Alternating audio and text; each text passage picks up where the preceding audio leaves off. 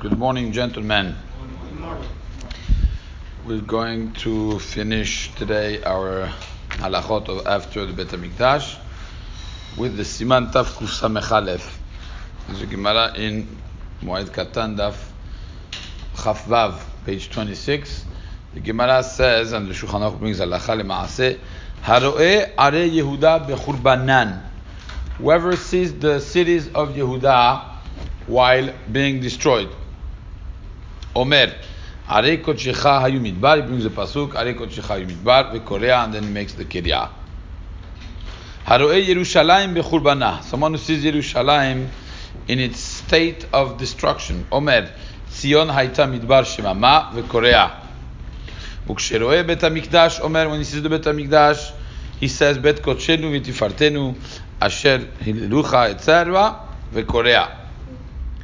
So there are three places where a person would make the kiri'ah. Like if he's in Avelut, he has to uh, to tear his garment.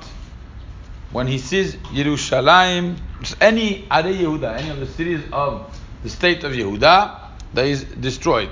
Or Yerushalayim that is destroyed, or the Beit HaMikdash that is destroyed. Now, there's a major machloket already in the Bet Yosef. What is the definition of being destroyed? Just the fact that it was destroyed? Today, Baruch Hashem, the mostly rebuilt. Um, so the Bet Yosef says there are two opinions. If it's rebuilt, but it's under non-Jewish, um, right? Shilton. How do you say Shilton? Non-Jewish control. control. So he says it's still considered that it's not destroyed; it's rebuilt. Then he brings a second shita that says no, only if it's under Jewish control. If it's not Jewish control, so then it's considered still de- destroyed. Destroyed doesn't have to be physically destroyed. It means that we don't have control over it. And he says, and my opinion is like the second opinion, and therefore, as long as it's not Jewish control, you still say these pesukim. By the way, if a person travels and goes through the cities of Yehuda, he has to do kiri'ah once. Then he gets to Yerushalayim, second kiri'ah on another garment. Then he gets to the Bet HaMikdash, third kiri'ah on the third garment. It's three different dinim. Shulchan Aruch says meforash.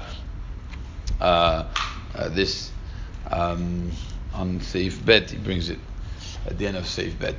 Anyways, there's a major machloket in our days between all the poskim in how to deal with these uh, uh, things because the, the first idea that is brought down is first of all, is it considered that Yerushalayim is under Jewish control? So what comes to mind is yes. Well, there are three elements that maybe not. Number one, one of the poskim, including Rav Shmuel Vosner, that brings that the fact that there are churches in Yerushalayim, it shows that it's not totally uh, what you call totally rebuilt. That's the opinion he brings, and a lot of poskim say, therefore, you still have to uh, tear your garments when you get to Yerushalayim. Then you have even it goes very far. It's it's a little bit politically connected, but some say as long as the Bet Hamikdash is not standing there, then Yerushalayim is not standing there. Yerushalayim and the Bet Hamikdash is really one. Then you have the ones who say, well, the only reason why it's under Jewish uh, control is because the UN is, is okay with it.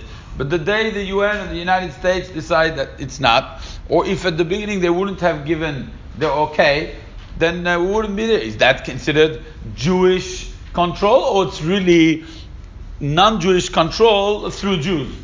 So that's another way how to look at it. There really you could go back and forth in many ways how to look at it.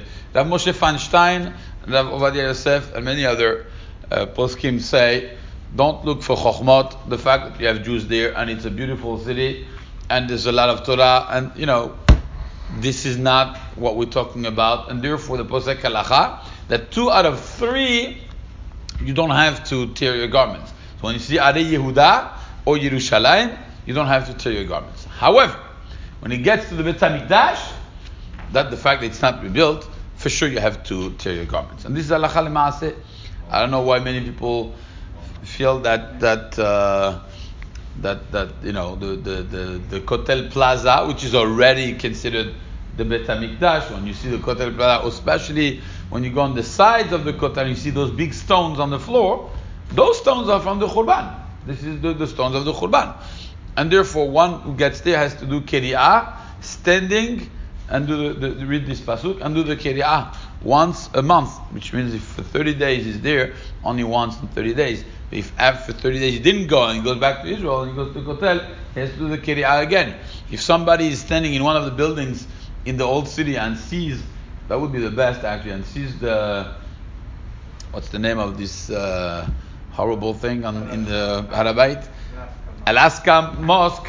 So this is where the, the Bet HaMikdash was, then for sure he has to do the Kiri'ah. So this is Alacha Lema'aseh. Some did a trick they, they change their shirt with someone else. So they say, oh, my shirt is your shirt and your shirt is my shirt, and I cannot do kiriya on someone else's shirt because I would be ruining that shirt.